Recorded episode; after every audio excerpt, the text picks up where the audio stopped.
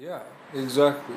I mean, one thing that I want to speak to here is the fact that your online life it's not real. But everybody lives it as if it's real life, as if it's life itself. And the amount of time, the amount of energy, the amount of an individual's consciousness that they give away to social media usage, that they give away to their smartphones, that they give away to their laptops, that they give away to YouTube.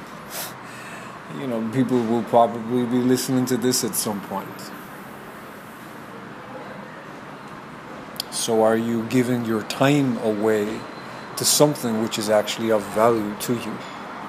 Because I'll be the first to tell people you can watch what I put out, you can listen to what I put out, you can read what I put out, but then close it and walk away from it. Don't binge. Take what I say and apply it to your real life because what you tend to see nowadays is people applying these things to their online life. So that self development, and I really don't like that word anyway, but the whole process of of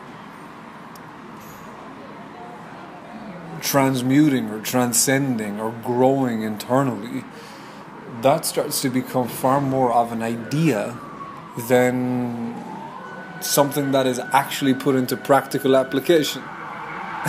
Let's wait for this to pass.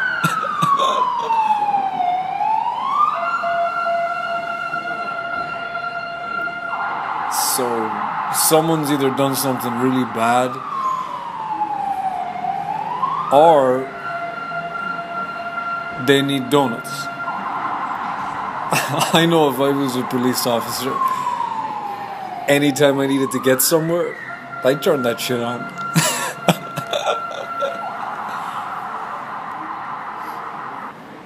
so that's real life you arguing with someone on Facebook is not real life because the person that you're arguing with online in many instances is not even real. They're a bot. They're put there to start stuff. And this is what we fail to realize is that the online world has been so infiltrated by different forms of communication that have been designed in order to keep you there, in order to consume your consciousness, to consume your time, and consume your attention. Now, what goes in the end? Your health, your sanity, your understanding when it comes to reality. And usually, before all of this wonderful, wonderfully beneficial technology came up, which has turned out to be poisonous in many ways. But before it came up, everyone in a specific environment, physically, in real life, you almost knew their experience and where they were at in that moment in time, and you could go and directly communicate with them based on that. You're both on the bus, you're both going in one direction you're both sitting there waiting to arrive. But nowadays, every single individual on that bus is having their own experience of reality filtered for them based on their preferences. So it makes it very, very difficult to really connect with someone without scaring the shit out of them. because now just speaking to a human is is you know fit for imprisonment. Hello is one of the scariest things you can say to a young person these days. and what I like to do, I just like to call people up. I just like to telephone people and not warn them and not message them and say, hey, are you free to talk? I just call them. And I'm very aware that there's panic ensuing on the other end of that call. People just aren't used to fucking speaking anymore.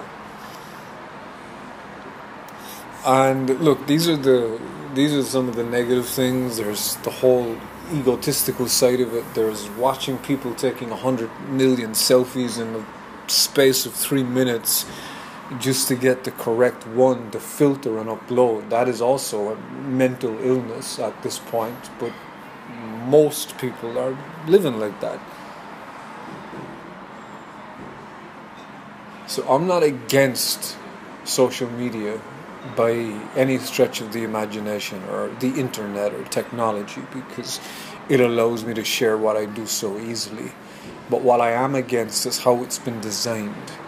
That rather than us using it, it has been created in a way that it will infiltrate you and it will use you because it's been designed so specifically to touch the parts of you that are most fragile when it comes to your mind, when it comes to your your physical system. It knows how to play your strings, and it will make you more and more addicted, and more pissed off, and more anxious, and more sucked in to this fake reality. And you lose your sovereignty, you lose your intelligence, you lose your presence, you lose consciousness. So my advice is just don't use these things. I mean, I don't. That's been my way of doing this. I just don't use these things. I'm on it, but I'm not on it. if that makes sense.